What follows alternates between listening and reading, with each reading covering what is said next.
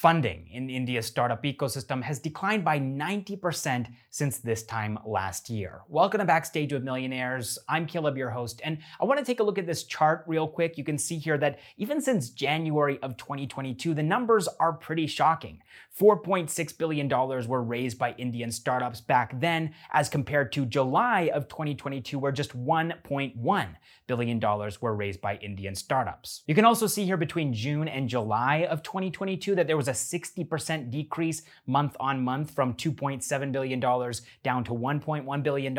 And then if we go back as far as July of 2021, when Indian startups raised $11 billion, you can see that between July of 2021 and July of 2022, there was a 90% drop in funding. Now, I know that we here at Backstage with Millionaires, along with the rest of the business and startup media here in India, have been talking about this funding winter pretty much nonstop for the last couple of months. But I want to talk a little bit about the impact here. First of all, I would say that the biggest impact is the amount of layoffs that we're seeing across Indian startups. So in 2022 alone, at least 34 Indian startups have laid off more than 11,360 employees. And there's thousands more who are now living in fear of being laid off in the next couple of of months. Now, another interesting phenomenon that we've been seeing here is market consolidation. So, in the first six months of 2022, that's January to June of 2022, there were at least 165 mergers and acquisitions, which is the highest in the first six months of any year ever in Indian startup history. And then the last thing that we've been seeing here, and I have mentioned this in the past, is that Indian startup founders are doing everything that they can to extend their runways. Most of them are targeting between 18 and 24 months because previously that runway was a lot shorter. They were relying on external capital. And now that they can't do that any longer, they're cutting costs. And this, of course, is resulting in things like layoffs. But there's also other cost cutting measures, like, for example, shutting down non essential business lines to focus on the core business and make it profitable, or at least sustainable in the short term. Now, obviously, a funding winter like this is going to impact different kinds of startups in different ways. So, for example, if you're a bootstrap startup, you might not be as affected because you're not heavily reliant upon the money coming in from investors. Especially if you're profitable, you're probably going to be in a good place. If you have savings, if you have money in the bank, then you're going to last a lot longer than a startup that's heavily reliant upon external capital and has basically been getting drip fed by investors every couple of months. They ask for a new funding round. Those are the startups that are being acquired right now. And so I really do think that it's important to understand how VCs look at a situation like this during a funding winter. How do they decide how much to invest in startups? And also, which startups to invest in in the first place. And so, if you want to understand how fundraising has changed for startups in 2022, then I would highly recommend that you check this video out. It features Manpreet Ratia. He's the managing partner of Jungle Ventures. And in this video, Manpreet talks to founders of different stage startups on how they should prepare, how they should react, and what things they need to consider during a funding winter like this one. And here's my favorite clip from that video. So fundraising still possible, but I think the realist in me tells me that if you're very early stage, maybe seed, if you are like pre-series A, etc., those guys may find it a little bit tougher. They may get a little bit longer because you know your product market fit is still not yet defined. There is still not enough revenue which you can probably demonstrate. So for them, it may get a little bit tougher but I still think it is possible. Now, that was obviously just a short snippet for you guys, but also in this video, Manpreet answers questions like how much runway should founders aim to have, and what are VCs focusing on right now when a startup comes to them for funds. So you should definitely check the complete video out. I'll be putting a link to it in the description down below, as well as the pinned comment too. And while you're over there watching that video, make sure to hit subscribe to Jungle Ventures YouTube channel as well. And you can even hit the bell icon so that you don't miss any of their uploads, because honestly, if you're a startup enthusiast, enthusiast or you're planning on starting up someday, or you currently have your own business, this channel is super valuable and important. It is perfect for anybody who's passionate about business or entrepreneurship. So head over there, hit subscribe,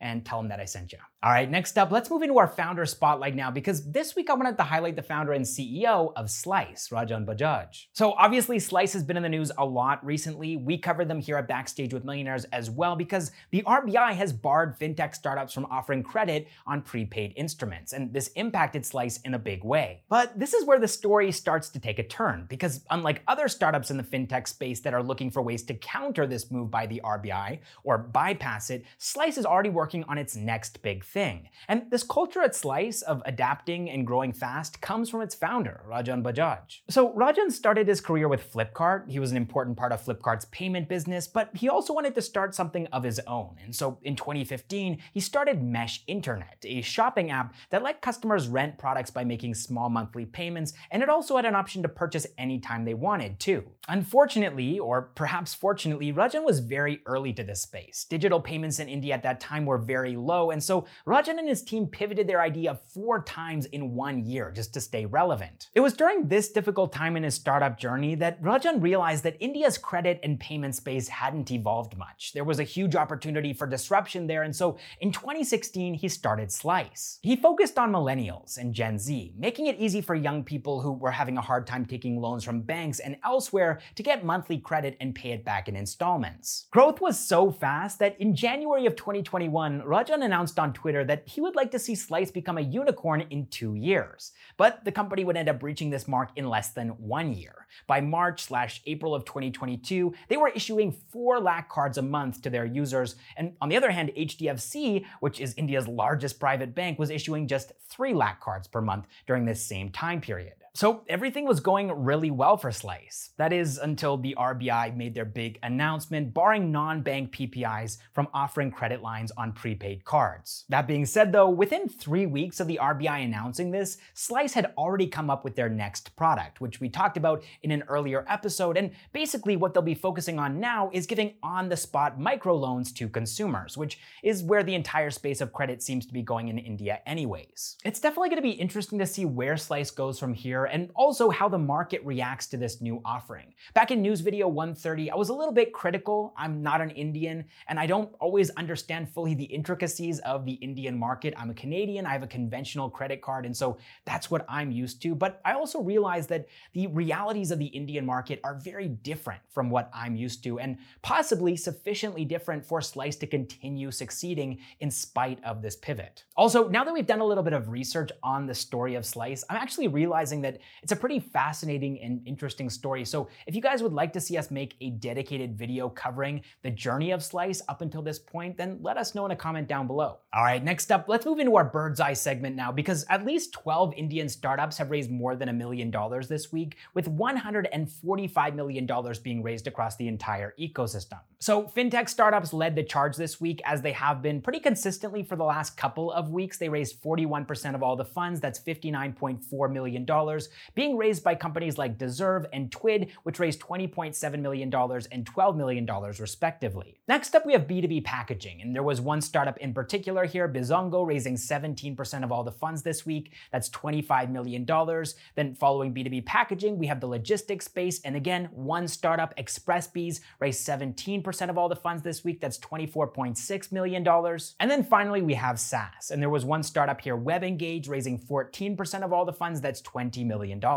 Now, there is one silver lining here, which is that $145 million is actually 23% higher than last week when Indian startups raised just $118 million. But of course, you're watching this video probably on Saturday or Sunday. I recorded this on Thursday, so I almost guarantee that some of this information is going to be slightly out of date. So if you want complete, up to date information about the funding details from this week, including details on individual deals, then make sure to sign up for our newsletter. You can find the link to that in the description or pinned comment down below. All right, next up, just a couple of quick updates for you guys now. First of all, unfortunately, more layoffs are happening at Unacademy and Vedantu. So we'll start with EdTech unicorn Vedantu. They announced that they're going to be laying off another 100 employees as part of business restructuring. And this is actually coming as a big surprise to most of their employees as they believe that there wouldn't be any more layoffs. Up until this point, Vedantu has laid off 700 employees this year alone in 2022. Now, in another development in the EdTech space, Unacademy has abruptly suspended contracts